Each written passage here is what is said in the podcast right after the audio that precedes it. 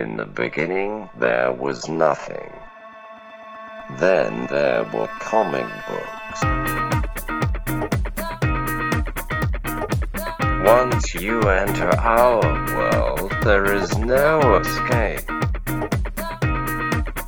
Comic exposure begins in three, two, one. Welcome to the Comic Exposure Podcast. My name is Josh Buckley, and my podcast, Xenomorph, is the one, the only. Uh-huh. Travis Oosh, Rats. Everybody move to the back of the bus. At AT Aliens? AT Aliens, yes, yeah, AT yeah. Aliens. I didn't know what to do for aliens. Do aliens make I, a sound, Josh? Oh, I think that's, that's the only right. sound. Yeah, like a cat. I think that's the only sound. Yeah, it's like that weird. Drooling? Should I just drool onto my laptop? Can you make some acid melting sounds? That might work. That's my. You want you want to hear my uh, uh, alien? You could have you, you you could have do it gone like uh, ouch. It would have worked. I was going to say, you want to hear my alien Woody Allen? Sure, let's hear it. They they, they we, we mostly come at night. Mostly. That's so terrible.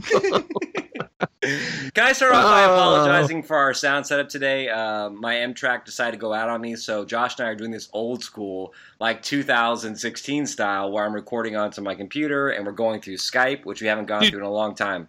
We're just going to Skype the shit out of this. It's okay. We're, we're good. I think it's going to hold on. I, you know what? I bet I Skype has like updated their process since last Maybe. time we used it. You know what, Skype? Good on you. Yeah, I put myself in your hands.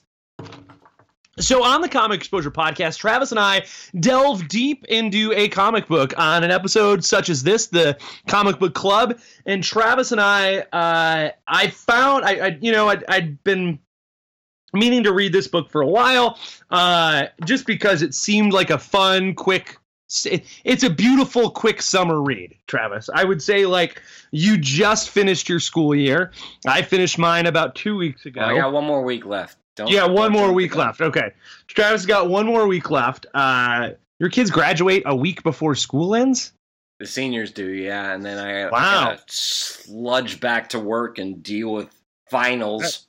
That, that sucks. So anyways, uh, this is, I think, what we're reading today on the Comic Exposure Podcast is a, it, it seemed to me like a beautiful summer read. Like a, like a good, like a good, gnarly, quick summer, ugly, down and dirty read. And so we are reading Aliens Dead Orbit out on Dark Dark Dark Horse Comics. Uh, everything in this book done by James Stokoe. That's the art, impressive. The lettering, yeah. The story, the whole thing done by James Stokoe. And I think that's how you say his last name. I'm gonna I'm gonna own it. I'm gonna say that's how you do it. And so Travis and I, I, I read this and it plays in well because Travis, a couple episodes ago, you and I were talking about uh, if we could take a franchise. Mm-hmm. A comic book franchise and turn it into a television show, right? Yep. Uh, I went out on a limb, and although Aliens is not a true comic book franchise, there is a ton of Alien comic book out there, and that was my choice. So we're reading this one today, and I have a, I got a question for you to start off with, Travis. Before we dive, before we dive into this book, before we dive headlong into this into this book, Alien. Or aliens? What's your flavor of alien movie? Alien or aliens? I want I want to be the person who likes Alien more. I want to be not. that person, but I'm not. I'm not. I'm not. I like aliens better, and I think this is a conversation we're going to get into because right. one of the reasons that I was excited to read this book, and I actually read two alien books uh, over the last two weeks, Josh. Oh. I read Mike Mignola and Dave Gibbons' Salvation and what? Dead Orbit. I overachieved, brother. I'm going to have to ask you, should I go read that because uh, the Mignola one sounds good. Uh, yeah, you want to see Mignola, Hellboy, artist, draw a frickin' Xenomorph, bro? I do, actually. I do, actually. You want to see him draw a Xenomorph, bro? Here's what I want to know. I just left a wrestling show, and I feel like you've taken on this wrestling persona have, right I now. Have, I've taken on the wrestling. I'm I'm going to be Macho Man, Woody Allen that is for the rest of the episode. That is a beautiful, yeah. a beautiful Xenomorph on the on the cover of that. Uh, That's not what we're talking about there. today. No. But it did it did make me think about, there are really two alien stories that you can, like, that have been told with aliens. Right. There's the claustrophobic haunted house one, which is very right. much alien and very much dead orbit. And then there's the aliens, the um, Ridley Scott, or James Cameron, uh, aliens. Blow everything up. Where it's like, guns trooper, blazing. It's more like Starship Troopers than it is like a horror movie. It's, it's action right. more than it is horror. So right. what about sci-fi you? action, not sci-fi horror? What's your I, preference? A alien is is my is my preferred. Alien versus Aliens. I'm gonna go Alien, and not because I want to be that person, but because I love I love the mood that that movie gets you in. Uh, and there's a video game uh, for the Xbox, which is an is, which is al it is it is purely an Alien video game and not an Aliens video game. And you don't see a Xenomorph forever, but it is scary as hell because you think they're everywhere and it's dark everywhere, and every noise you think you hear is like, oh shit, it's gonna come and get me. And like, it's not, once you see them, it's not about killing them because you can't kill them.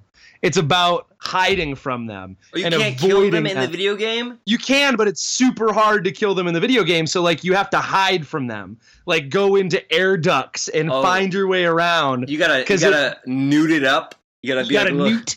You gotta newt it it up. That, I believe that up. that game yeah. is called uh, Duke Nukem. It is. It is. It is. Yeah. So bad, bad joke. So here, so.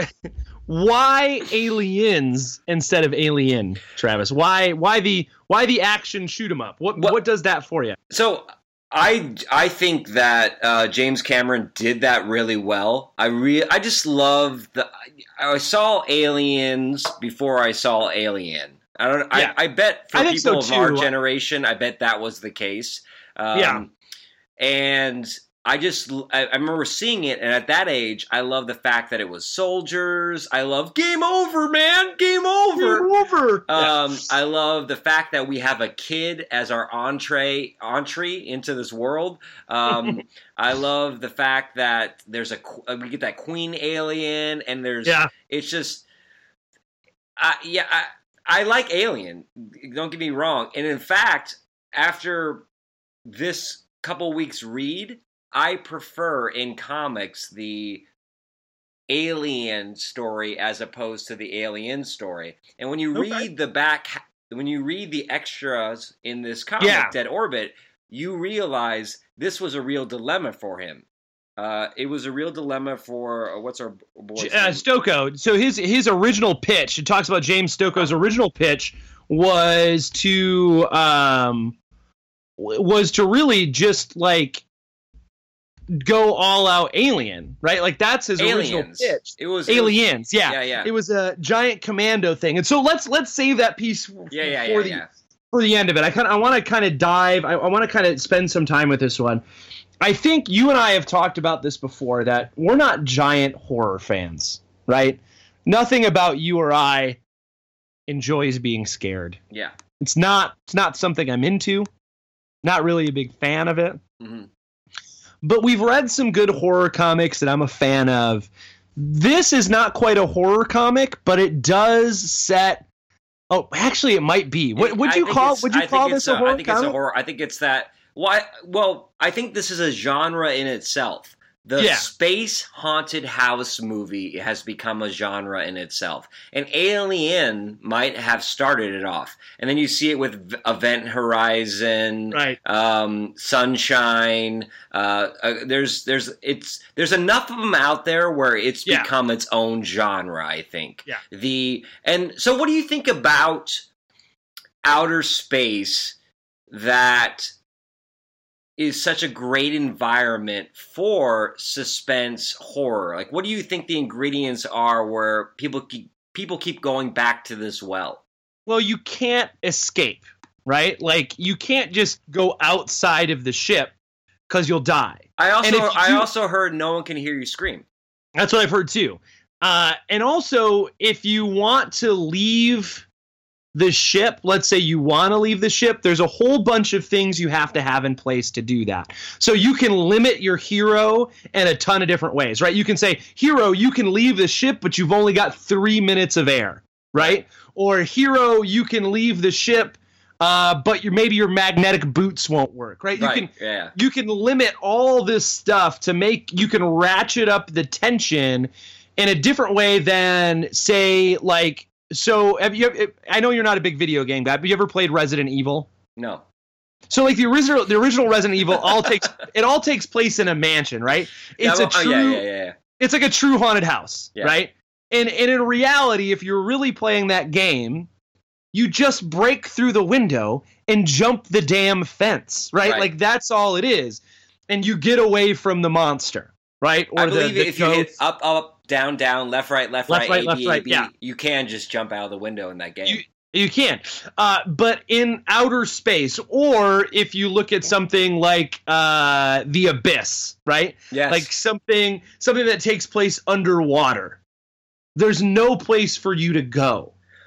Because the environment outside of the locked room is immediate not, death, as opposed yeah, a, to impending death. Right, right. And so... the horror inside the container is bad, but you can't easily flee it. There's no way for you to truly escape it. Like in any Jason movie, right? Like they run upstairs. Don't fucking run upstairs. Go outside and run away. Yeah. Right? You, we have to make them do something dumb in a normal horror movie f- to ratchet up the tension. Right. In outer space... the environment ratchets up the tension for you. Right. And I think we this James Stokoe does a really good job continually kind of ratcheting up the tension a little bit in this in this story, mm-hmm. uh, in Dead Orbit, because we get uh, one of the things I think is cool is it goes back and forth. Right. right? Between the like narrative structure, yeah. You know, the the original event, and then our, our character Wazlewski. Was Lesky? So. Yeah, yeah. Something like that. He he's, you know, he's the only one left. And so we see uh, it go back and forth, like how he gets where he's at and then where he is currently. And that tension gets ratcheted up. And I think you can I think that's something that you can truly do in this sort of a locked room in outer space. Yeah, I, I agree. And so you were talking about um, uh, Stokoe does this really well. So what do you yeah. think he... he taps into. So, like, for example, well, Josh, can you give us like a summary? Yeah. It, it won't take very sure. long to give yeah, us a summary of this book. So, like every Alien or Aliens franchise, um, there is a, a a stranded ship, right? So they are they are you've got a group of people who man this. Uh, uh, what's the name of the the space company? Oh, an alien thing. I'm, I'm uh, Weyland, this one. Uh, yes. Weyland Yutani, and and so they're on this. Uh, they are on a a space station called the Sfacteria, and uh, they get an incoming call. They get they find a, a distress signal that they can't understand what's coming from it, uh, from a ship. And so what do they do? You have to go, right? Like that's. That's, That's a distress like, signal, brother. That's space call, right? Like space law is you can't leave someone out there to die. So they go, they check it out. They find some bodies. Of course, something happens. They have to bring those bodies back on their ship. And we'll talk about specifically what that is because it's fucking gross and it's great. Oh, I know. And they, they bring those bodies back on the ship. Oh, guess what? There's an alien in them. Locked room begins. We're left with one guy who needs to find a way out.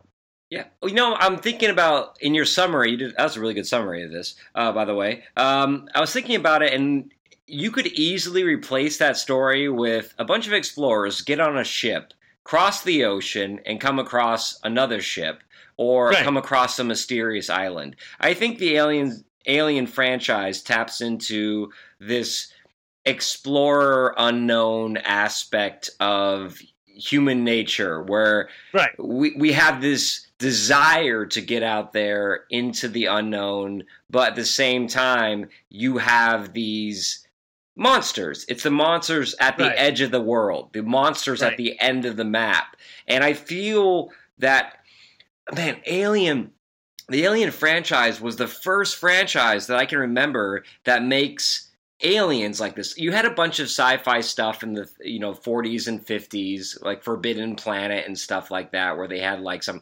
oh, we come to kill yeah. you. But this is the first time that I feel like the monsters in Alien, Ridley Scott's Alien, and Giger, Giger is um, yeah. uh, illustrations and artwork really captures the in industry industrialness of the human spirit, even with its in, industrial art, like everything yeah. is. Uh, and then we put monsters in. I it's just I've been obsessed with aliens since I started reading this. Uh, and then I've been going into, I, I really wanted to wa- rewatch Alien, but I'm just like, wow, this franchise I think is a little bit underrated. Oh, it's, it's so I think it's because they made too many and then they don't, they stop being as good. Right. And, and a lot of it goes into, well, I'm going to do this giant world building as opposed to just, I don't. So the best part about this is there's no world building, right? They don't have to tell you why they're on this ship or what's going on or what this ship does. You just know that shit's going to happen, right? And so even the characters don't matter, right?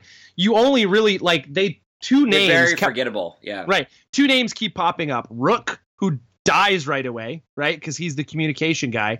And then Wazlewski, who is our main character. Right. Everybody else is pretty much a throwaway in this, uh, truly. Right. Um, because they all end up dying. And and there's just something about I'm I'm telling this sort of it, this tense, intense tale that is like it, one, outer space is scary. Right. The environ is scary. Yeah. Then you throw in, oh shit, there's a monster, right? It could just like the the just think Apollo thirteen is scary enough, right? Like the fact that these dudes are in outer space and their spaceship breaks down and they have to find a way to fix it is scary enough. But then you throw a freaking alien in there, right? And it gets it, like you ratchet it up. The, the, it gets even worse. This could have just been like they all get sick and die and he's the last one. Or they got hit by an asteroid and he's the one who's left to try to survive, right? That would be a tense story anyways. But then you throw in this thing that can't be defeated, this sort of like this this version of evil. It's just it's this great way to do it. The only thing that's missing for me in this whole thing, the only thing that's missing for me is we don't see any face huggers. That's true. That's the only thing that's missing I for do me is it, like a, a good face there's, hugger. There's no face hugger in this one, uh, but everything else about the alien, the, the alien franchise is in here, right? Like the ship looks old and like just shitty, right? Like it looks like it was slapped together from an old Apple two monitor yeah. and like whatever you my could favorite, find. My favorite trope in here, everyone's chain smoking. You know I love a good right? chain smoking in my comics, Josh. And all Dude. these characters are just like lighting up on this spaceship. I'm like, that's so alien. That's right? just like so nineteen eighties, you know? Yeah. And then, like, of course, they all have like these giant spacesuits on, right? Like the ones in the original movie and...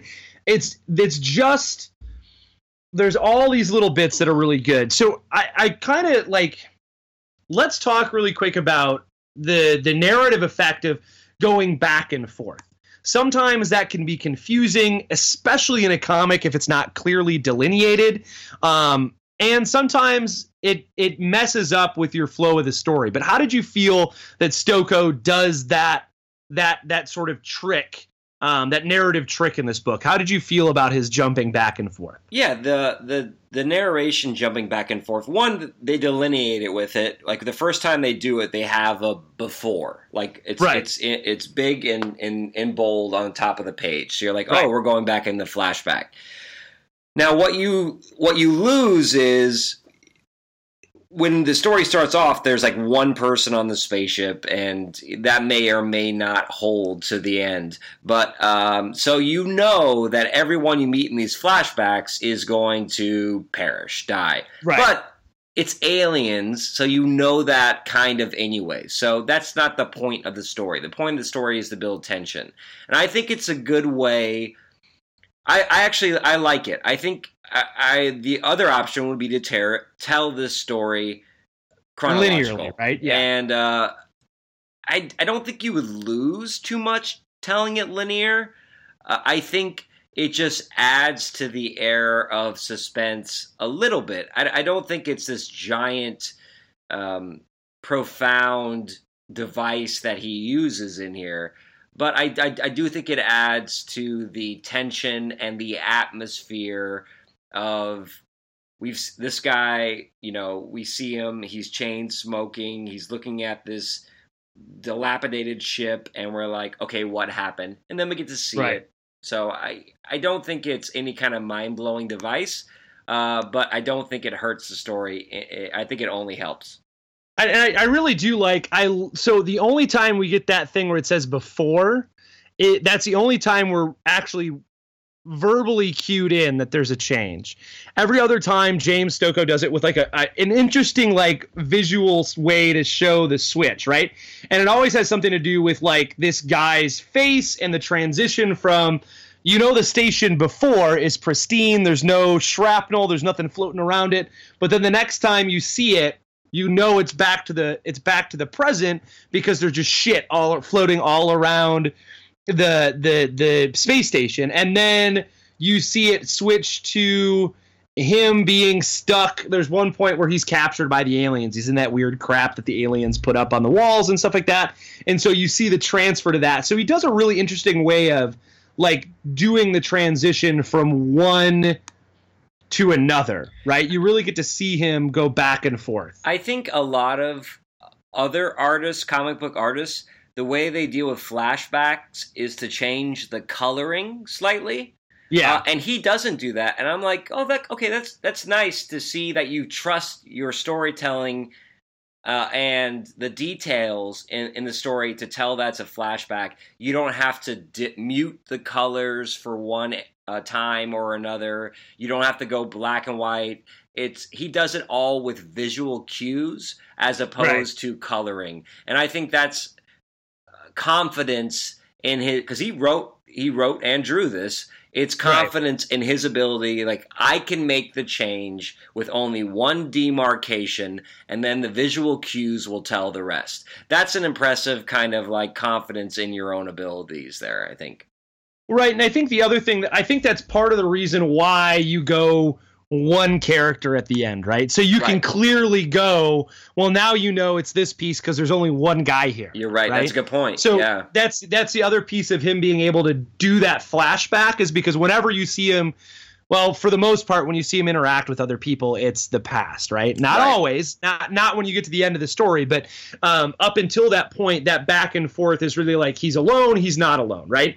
Um, I I really sort of, what did you think of the use of, how, how did, what did you think about the, how the aliens got on the ship? Because that's always something, right? Like, how do we, how do we find the alien? What did you think of like this sort of path that that takes? Well, yeah, the cryogenics, that's what it's called, right? Yeah, yeah. Um, like the or sleeping not, chambers. Not, it's not yeah. cryogenics, but it's, it's no. uh, Cry, maybe they call it cryo sleep. I don't know. Cryo sleep yeah. or something like that. This is a major trope in the Aliens franchise, yeah. right? Uh, yeah. And I've just accepted it as a, a trope in science fiction at this point. And so he very much uses that. They, they There's a mis- mysterious ship, as you said. They go onto it, and I thought that was one of the really kind of cool original things on this, is they find these people in a cryo chamber, and they're trying to rig, ghetto rig the chamber so it will open up because power's not going to it. Right. And in doing so, they horribly burn and disfigure the humans so that were in there. So they you know, have to bring them on their ship to save them, right? To, yeah, exactly. Like, and I, I think that's I think that's great, because if, if those chambers had opened up, then you maybe could have been you could have heard their story. Um, you, they could have given you the warning. They could have told you everything. But the storytelling device of like, hey, we got to save these people. Oops, we fucked up. But our fuck up, we prohibited them from speaking and telling their story, which right. could have saved a lot of lives. And I do love the one line, like, did you get anything from him? And he's like, he doesn't even have lips. What did yeah. you, like... That was a like, really cool line on there. And then you're looking at the art, you're like, he doesn't have lips. Yeah. And it also allowed you to have another monster in the story besides right. the Xenomorph. Because right. the art on the skinned... human oh, beings man. is it's, terrifying. It is so good though. Oh man, because I like James Stokoe's like, I can draw some gross stuff. I can draw, I can draw some gross stuff. You want me to draw some gross stuff? Okay, I'll do it. Here is someone with no skin and it's all muscle and like it's more muscles than people actually have. It's just, it is so gross looking. Uh, but it allows him, like you said, it allows him to like create this other threat on the ship, right? Right. It is very um, we much, um, we've seen this before, like, I don't know, you ever see that movie Sunrise, Alex Garland's huh. Sunrise? Yeah, there's like, there's a burned person on that, too, and it very much reminded me of the disfigured uh, space, as Ren and Stimpy would say, space madness. The yeah, space yeah. madness, because there's this idea of when you're in space, it's much easier to go insane, especially if you've survived a severe burning and an alien attack. Right. Yeah. What, what, what, what, so he does the introduction of the monster well. What else does he do well in this, in your opinion? I really, there was the first time that you see the alien, and you do see the alien pretty quickly in the first episode, or the first episode, the first issue, right? But the thing that I really enjoyed about it is like, he tricks you into thinking you're not going to see it right away, and then he goes, fooled you, it's right here, right? Because he does that little game where um, Wazlewski or Wazlewski's by himself, and um, he is, uh, you, you kind of see him, and he thinks he sees the monster through the, through like a hole in the wall, right? Yeah. And so you're like, oh man, it's already there, right there. And then he gets closer and you notice it's just like an air duct and some machinery in the wall. Yeah. Yeah. It's such a cool way to do it. And then he scares you again with something that's not scary. Right. And you're like, oh, I see what you're doing, James. You're going to play this game with me. I'm not going to see the alien. You're just going to mess with me for a long time. And then boom, you get a full page spread of the Xenomorph coming out of the smoke uh, and, or the steam or whatever it is. And it is great. Like, I thought that that version of, oh, here's the alien. No, wait a minute. That's not it. You're not going to see it for a long time. And then, like, nope, fooled you. Here it is, right? It was kind of a good way to do it because you're waiting. To, like, why it's else the, do you get an Jaws, alien? Book? It's the Jaws thing. I mean, and that's what they did in the first Alien and not so much in these other parts of the right. franchise um, because people want to see the monster. You right. know, the, once but, you've but, seen it, yeah. Why do you get an Alien book? Right? Like, yeah. why do you, why would you go buy an Alien comic book? Because you want to see someone, what their version of the Xenomorph looks like, right? You want to see them draw it. You want to see it. And so I thought it was a fun way for, in just like one, two, three, in like four pages for Stokoe to go, here's your alien. I'm going to show it to you. Nope. I'm pulling it away. I'm just joking. And so your mind game goes like, oh, this is the story it's going to be.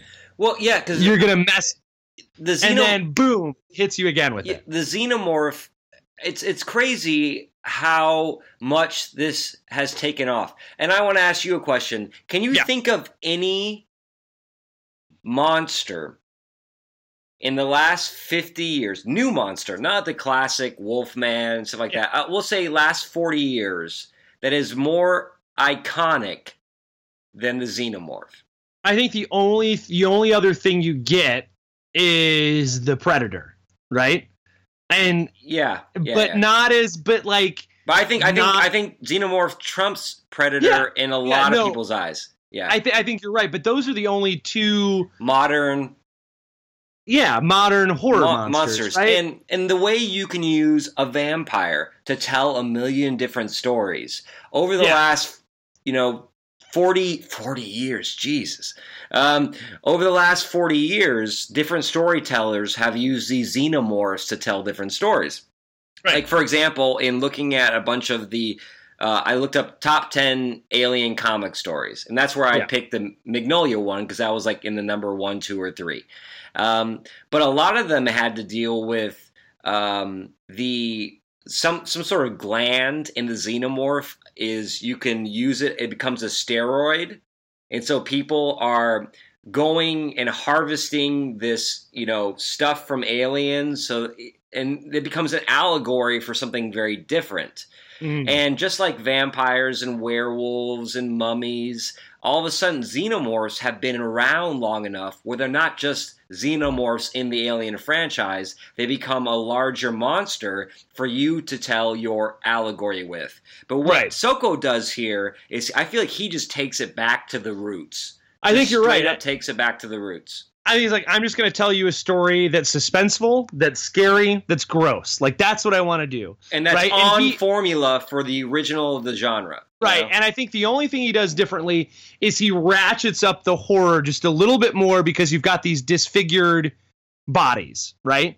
And so the scene when we first see the chest buster, right? When you first see the chest buster come out of this disfigured, skin burned, like steam burned off body, right?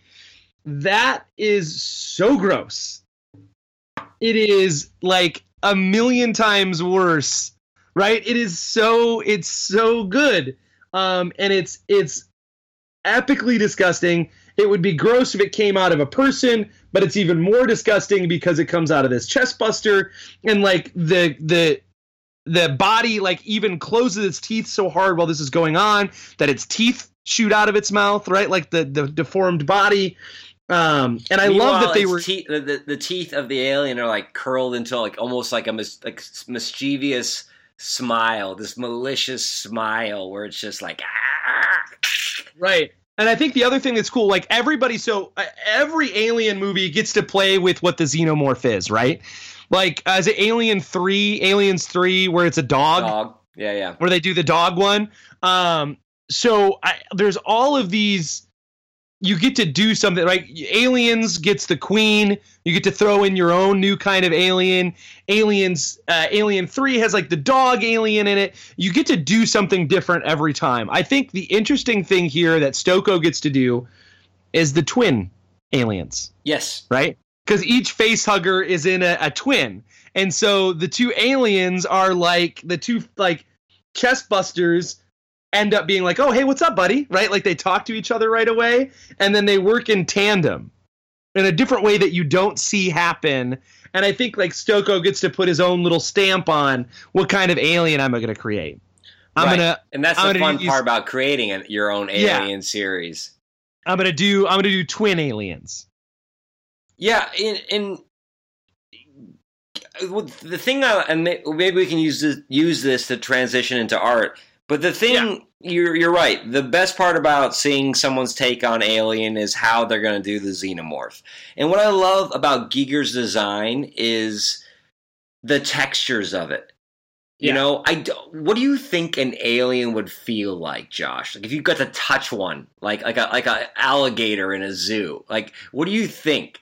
The texture would, would be like. I think it would feel like a beetle, mm-hmm. like a beetle shell, but maybe a little heavier. more, huh? But yeah, heavier? like like yeah, heavier and or like uh, like rubber.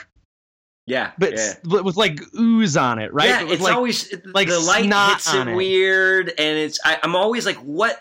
It's.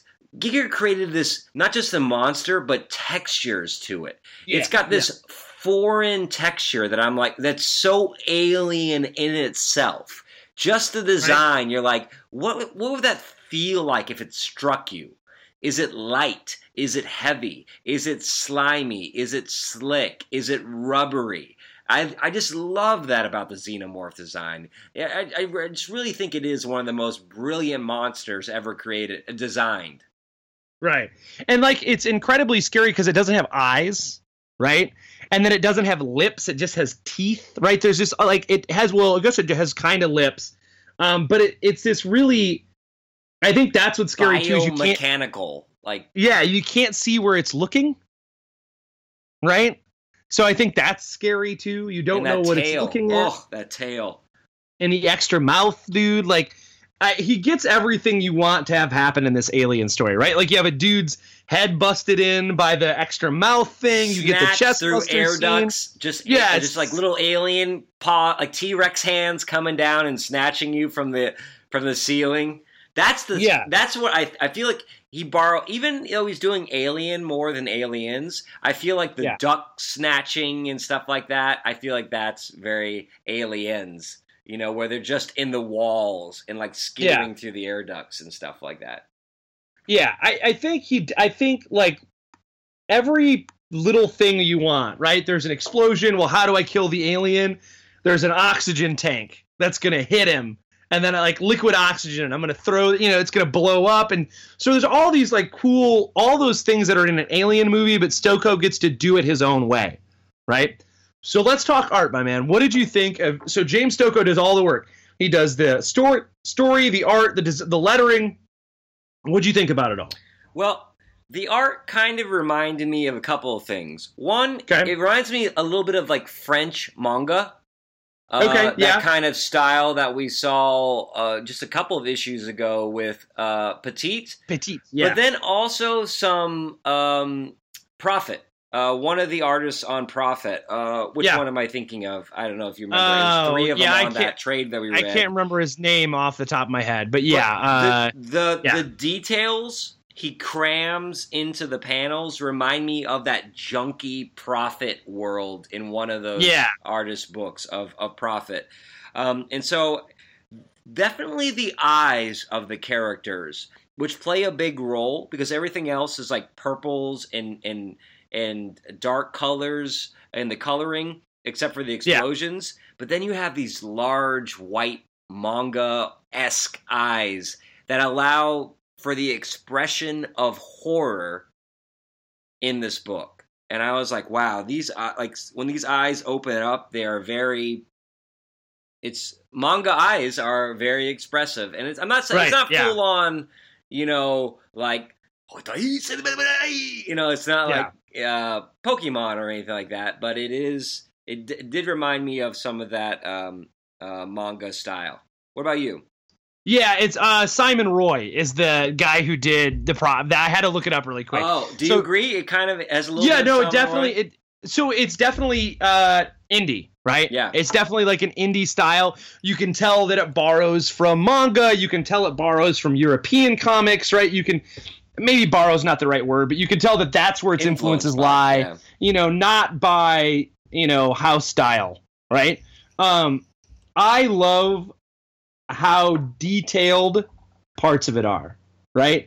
Like the space junk, when you see it floating in space. There's a scene when uh, when the first, when the alien is on the outside of the ship and he uh, gets kind of blasted a little bit.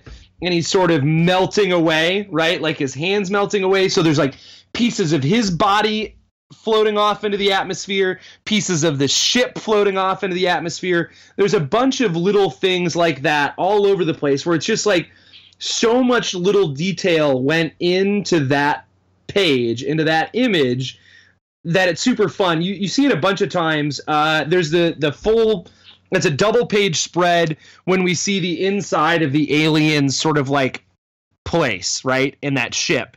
And so you see Wazlewski's kind of, he's been, he blacks out, they capture him, they put him into the wall, and then you see the inside, this double-page spread. I think it's on, the I have the digital version, uh, and it's on page fifty-one of the digital version. It's like a double-page spread, and there's just a ton of detail in it, and it's fantastic. Like, it's just... You could just zoom in and see, like, how did he take all that time to draw all that machinery and all those, like, spines and texture, right? That that Geiger texture is is all over the place, and Stokoe does a really great job of of giving you that texture. Yeah, and it's very much of the genre. Like, he's... it's right. I, and I love, I love junky sci-fi ships. I don't yeah. like the sleek... sometimes Star Trek-esque ships of things. I like the old junk freighters. That's very much just like we cobbled this ship together and threw it out into the, you know, uh, space, yeah. and it's just floating around there like just these good old junkers. Because it's more pirate-esque. Even the crew is very pirate-esque. You know, uh, right. very much like Aliens. You have the bandana wearing, you know, like, it's just, uh, there's, it's, it's great. This story is, is great. And the art is, I think, the story is, you're not, if you're an Alien fan, you're not seeing something new added very much to the chronological, world, yeah, right? the world. Yeah. But the art is more Alien than Alien, I want to say. Like, he, right? he does it almost better than, it's, this is like a, really like a storyboard for a movie, the way he writes it out. Well, I think the other the piece of that, too, is there's not a ton of dialogue in this, right? Like, a lot of the story, he's by himself. Mm-hmm. And where there is dialogue, the dialogue's like, you're not getting anybody's character arc. The, this story is not to, like, learn something about characters. Like you said earlier, it's not an allegory for anything, or at least doesn't feel like it no. is. And maybe it is, and I missed it. But really, it's just like, I'm just going to tell a tense story in outer space. Yep. So here we you go. Don't, I'm you don't really it. care about the protagonist. His name is no. very forgettable. It's even like hard to recognize and pronounce when it's on there. All the other characters, I don't want to say are interchangeable, but they're kind of interchangeable. Like anyone yeah. on that ship could have been the hero if they just lasted longer. There's right. no and reason I, why this guy was the hero above everyone else. No, and I think that that's that's kind of the you if you're it's. The reason to read this is for the art. Right. Right. And for the feeling of the story. Right. The art and the feeling of the story. Not not the dialogue, not the lesson you learned, but the feeling of it and the the art of it is what you're there for. The same reason you'd go back and watch Alien. Yeah. You're not going back and watching Alien because you, you want to learn something about yourself or you, you want you want to see this character's arc or anything like that. No, you just want to see the art of it and the feeling that it gives you, and that's very much what this does. I mean, it's a, it's, it's like one hundred eleven pages, right? It's good reading this shit. You can read it, it in a shit. It's like the extra content is what gives it that, that extra page. The first time I read it, I read it in one night. Yeah, like I downloaded too. it, and I downloaded it, and I'm like, okay, I'm going to read a couple of this, and I was like, oh, man, I'm almost done, yeah. right? So I finished it, and then I read it again last night just to kind of refresh myself because it had been – I had probably been about a month since I read it. And so I just literally read it again last night like that. Yeah. And it's the same with Mignola's Aliens, um, Salvation. It, it, it, it's even shorter than this, but it's one contained story. And I like how this genre is handling that. You know, there's no long, like, this is a sixty-issue arc, and it starts with this company, and they have this, you know, four issues before they even get in a spaceship, and then, then we that's that's a different thing. It's not bad. It's not bad.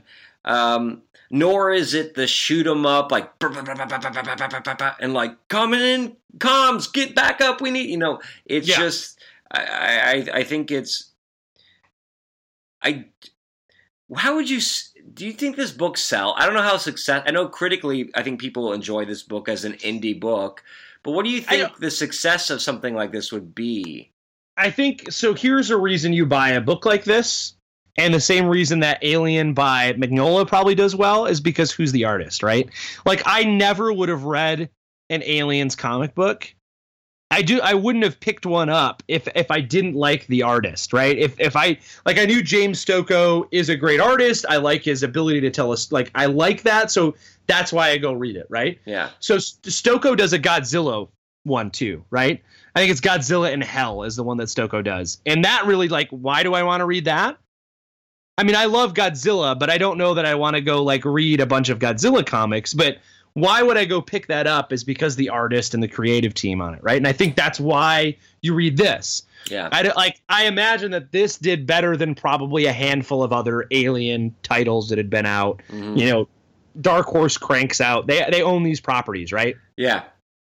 And so they crank out those books, and they're made for people who love that universe and who are into that thing. But then something like this comes along with a creator, and then you pull all these other people in to read it. Right? Yeah, I, I don't think I would have enjoyed this if it was house-style art. No, I don't. No, it just would it would there wouldn't have been flat. a reason for it. Yeah, the reason the reason why you like look why is Alien such a great movie? Because it it looks like nothing up until that point, right? Right. It it it's the look of it and the feel of it, and that's what you get from this, and, and that's why you read it. So I, I think, I mean, we're kind of getting the cart before the horse a little bit. So let let's do this really quick before we do favorite panels. Okay. Who would you give this to? Who do you give this to? Um, I mean, because I I would totally say ahead. like I really liked it. Yeah, I thought it was a great quick read. And I think I would give it to someone who likes the Alien movies, and I think I would give it to someone who likes art, who likes yeah. comic book art, right? But I don't know that I would say, like, you have to read this. The no. story's so good. Because that's not what it's about. It really is about, like, a showcase for his art. Exactly. You said it perfectly. Like, it seems like a cop-out to say, like, oh, I would give it to someone who likes aliens. That's that's a no-brainer, right? Like, definitely. Yeah. But I really like the books, the trades on my shelf that I can pick up and read really quickly and be like, oh, I remember that. That was a, that was a real treat. As opposed yeah. to, like, if I want to reread Why the Last Man, I'm like, okay, this is a month of reading in my free time to to get the feel of what's right. going on. And so people who like, you know, shelf books where you can, I would love this in hardcover, big big print, so I can really oh, see man, the oversized art. would yeah, be good. Yeah, yeah.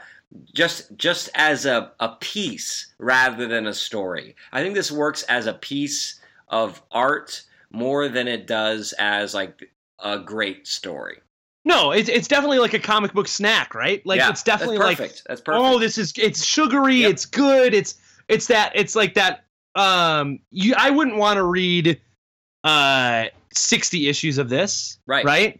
But this is like a good like mm, give me that little story, right? Well, like it's, it's in a it's an amuse-bouche to the Aliens franchise. Like if they were right. gonna come out with an Aliens movie this summer, I would probably pick this up again before and flip through it, and I would definitely buy a ticket because I already, I already want to rewatch some of these Alien movies, right. based on having read this again and also the other piece I read. I would tell you that this is what I wish the Alien movie was, yes. and not not the oh, I'm going to build this giant story, and now you know where the Xenomorphs come from. I don't care where they come from. Me either. I don't want to know. Yeah, because that that ruins the sort of like mystery of it, right? Like, you, I just want a, a, a tense story or the action-packed shoot-em-up story that you get with this monster, right? And you can tell your allegory or your tale with it, or you could just give me a scary-ass movie or a sweet action flick with it, right? Right. So you had mentioned this earlier, so I uh, do you, you want to talk about that before you want to talk about the other version of this, or yeah, do you want to do about the other version? Because okay. then I have a question for you that you have to ask anytime you read something Alien. All okay, right? so so um, the other at the very end of this, Stokoe gives you the black and white roughs of his original pitch to Dark Horse. Right, his original pitch to Dark Horse is um, is the Aliens version. Right, it is definitely a Uh, oh crap! Um, and it's like, it, what's the what's the alien or what's the zombie movie with um, World War Z? Right? Yeah. It is very much World War Z. Hordes but with of aliens drawn. Hordes into these of panels. aliens. Um, and essentially, it's a a labyrinth st- space station um, that is infested with aliens. And that these commandos go to, right? And when I say infested, there's this one page. It's one, two, three, four, five, six, seven, eight, nine. It's like two dozen aliens in this one panel, right? So it, it very much reminds me of uh, that World War Z. Oh, my God, there's aliens everywhere. And I tell you what, that would have been a great freaking read, too, yeah. because it I it gives you the other flavor, right? Yep. It gives you like the other, like, oh, you want the scary one? Here's that. Oh, here's the action-packed, shit your pants, they're everywhere one, right? Um, like, and the jumps aren't because oh my, like the jump scare isn't, oh my gosh, there it is. It's, oh my gosh, how do they get away from this giant mass of yeah. aliens? Um, so I really, I'm, I'm kind of like, dude, just do that. Yeah, I want right? to see like, like a double double feature, baby. Yeah, do that. Like really, like what's the what you know, like the the the movies where you go like the double feature movies back in the day, right? Yeah, yeah, like the B Grindhouse. Yeah, yeah, yeah, Grindhouse. Yeah. yeah, that would be. Give it to me, right? Put them together. Give it's me one genre. Giant. It's an adventure yeah. action genre as opposed to the horror suspense, right? And so, what did you what did you think? What did you think of the pages that I, were in there? I. I I like them. I feel like that we're in for mi- I don't know if necessarily. I don't want to. If you're going to do that, though, I don't want it to be any longer than this story is. Oh yeah, I don't sure. want to. I don't need to know like the backstory of the sergeants and stuff like that. I want to be thrown in media res right in the middle of the action. I don't need to know how the troops got there, what's going on. I just need to see some big guns shooting down some xenomorphs. That's right? all I want from my aliens, you know? Yeah. I like you, how... Go ahead. I, one, there's like one little note at the bottom. He's like, pencils for the original pitch. I had actually drawn most of this scene years and years ago as a personal fan comic, but ended up redrawing everything for the pitch because I can't stand the sight of old, old art. art. I saw that. So yeah, yeah, yeah. This is like, no, dude, this is... I did this... This is like a fan fiction thing yeah, I yeah. did back in the day, and I was like, oh, that's so good, because... It's his own love of it, right? It's not like, uh, here, we want you to do this.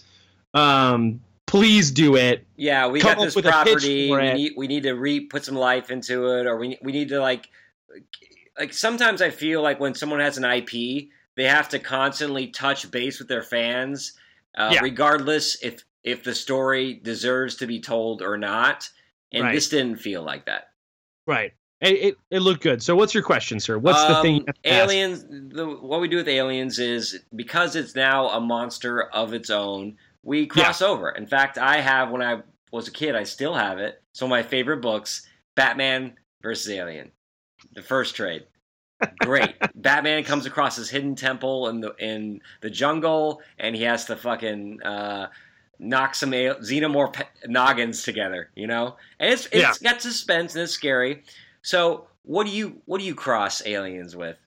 Oh, man, that's good. What do I cross aliens with? I think I'd want to put aliens. Um, the hard thing is, like, I think the best part about aliens is it being in space.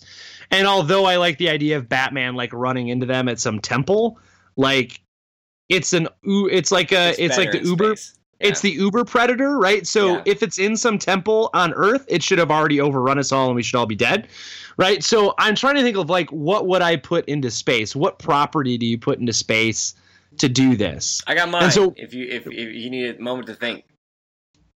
Uh, yeah, give me yours. I can't think of what I would throw into space. I put John McClane in space.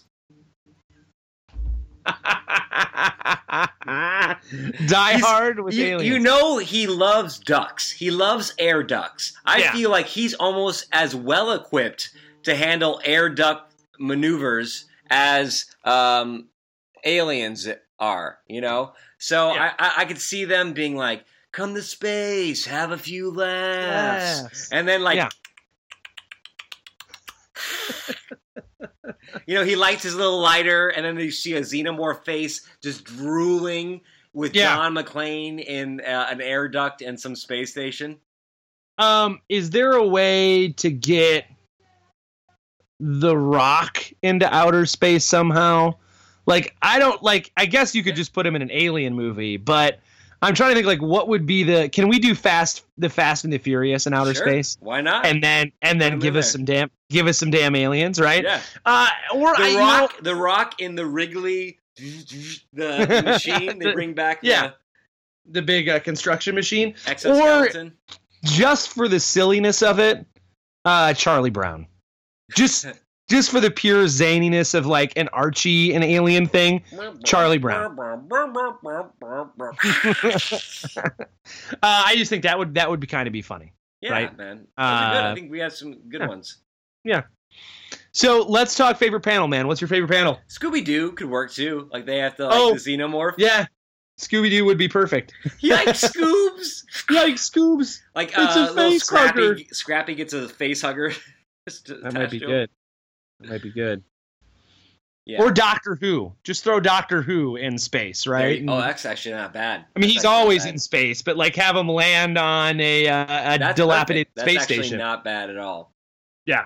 So what's Flash your favorite one. panel, my man? Um, my favorite panel... So many good ones, man. I read this digitally, and my favorite one digitally is on roughly page ninety-two. It is when he's outside the spaceship.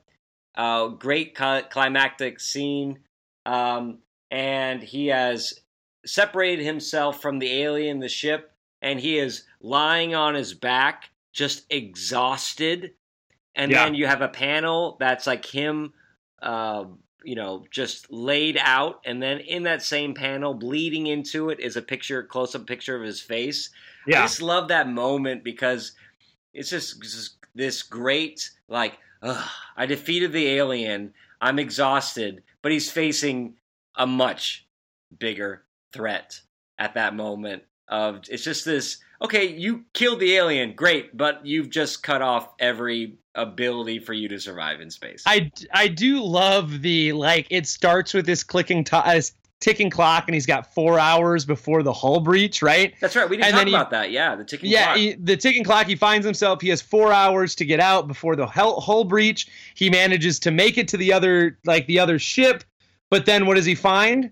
He has four hours left of oxygen, right? Like this sort yeah. of like great, like, oh, the story's not over, right? You you give him this other thing. Is he going to die? Did he do all this work just to die again, right? Um, I think my favorite panel, there's one, there's so many good panels in here, but one I was flipping through and I just really liked the image of it. Um, he is in, you know, oh, I don't know, man. I've got, maybe I'm changing my mind in the middle of it all. Um, where is it at? The other, my, so there's one that I really liked and it is, uh, when he is, where's, oh, uh, he just got into the air, like, one of the airlocks is open and everything's getting sucked out. It's on page, digitally, it's page forty-eight. Uh, everything gets sucked out of the airlock, and then like he manages to power his arm and shut it down, but his eyes are bulging out yeah. because all. And so like there's uh, on the top right corner of page forty-eight, his eyes are bulging out and he's grabbing at his throat, and it reminds me of uh, um, Total Recall. And I was like, oh, that's great. I love yeah, that because yeah, yeah. it's great. It, like this very Total Recall thing. But really, man, if and I know I'm I'm giving you two, but if there were another one, it would be uh, the top of page, um, top panel, page twenty-two, when the melted, skinless victim jumps out of the uh, thing and grabs him. Right, like it's Those are so all great gross. Pages. Those panels are so good. It's all disgusting and wonderful. Uh, so I like I can't. I can't explain how like wonderful this was just to kind of like hang out in for like an hour, yeah. right? Or however long it took me to read it, maybe forty-five minutes or something like that. Like just a like like you said, a little amuse bouche, a little snack, a little a little like mwah, here's here's a like here's a sprinkle of Alien on your day. Uh, it's super good, and I, I wish I kind of had a physical copy of it. So I, I know. Could just pull it, I so know. I could just pull it off the shelf and be like, "Ooh, that looks good." Well, right? if, they, if they ever repackage it in some kind of like, I don't know. I heard Dark Horse might be. Oh, no, it's Vertigo. Vertigo. Is Vertigo's dead. Might. Yeah, Vertigo's um, dying. But yeah, I, I would love it in like a nice little hardcover with some more of these extras in it. I would, I would, I would put down twenty twenty-five for this book in that in that. Uh, yeah. format. So yeah, I, I had fun talking aliens with you, man. This yeah, was dude, it was, it was it was good times. This, this was a good so, pick. So, uh, ladies and gentlemen, thanks for tuning to the podcast. Remember that you can find all of our old episodes wherever you get your podcasts at. Just look for uh, all of our stuff uh, on whether it's iTunes or I guess it's Apple Podcasts now. You, you can find us on uh, Stitcher and all that stuff. You, you can find the show. Uh, you you can also go back into the archive on the website w w w dot comic exposure dot com. You can follow us on Twitter at Comic Exposure or on Facebook, facebook dot com slash comic exposure for all of your Comic Exposure needs. Uh, really, guys, just just uh, thanks for tuning in, being with us. Remember, if you like the show, tell your friends, give us a, a good rating on the on the internet so that we can keep this thing going. Uh, and as always, if you want some Comic Exposure gear for the summer, you need that T-shirt. You're like, man, it's starting to get hot out. I usually wear turtlenecks all year, but now it's now it's T-shirt weather. Yep. Uh, go to the threadless dot com. Is it Comic Exposure? No, it's threadless dot com slash comic exposure, right? Yes. Yeah, so sure. threadless dot com slash comic exposure. You can find yourself a T-shirt, uh, get our logo on a bunch of stuff. You know what? You cut, can cut the it. sleeves right off that bad boy. Yeah, cut the sleeves I, right I, off. We didn't put it in tank top because we're like, you know what? Sleeves. Yeah, sleeve. Cut it off yourself, man. Yeah. Like, what's his name from uh, Boy Meets World? Just chop him right off. Corey the Matthews. Bro- Corey, no, the brother, the older brother used to cut his sleeves off everything, right? Hunter. That's Hunter? the other two. No. Topanga. I don't, Topanga. Mister Feeney. Yes. Mister Feeney on, yeah, Mister Feeney had the cutoff used shirt. to do the cutoff shirt. Or was it on Blossom that the brother cut off? I think it was Joey Lawrence on Blossom. Yeah, Joey Lawrence on Blossom. Yeah, there yeah. Yeah. And Whoa. He, used, he used him as like a baseball war, baseball bat. That's battle. my crossover. Blossom Whoa. and Alien. Blossom just for that, in Just space. for that moment where we, where Joey Lawrence sees the alien for the first time. Whoa. Perfect. Perfect. So, ladies and gentlemen, thank you for tuning in. Uh, next up on the podcast, Travis and I uh, got a couple books that we're reading. Travis is like ending up his school year. He's got some traveling he's doing. Uh, but then we are, uh, let's see, our goal, let's see, we've got Middle West is the on our list.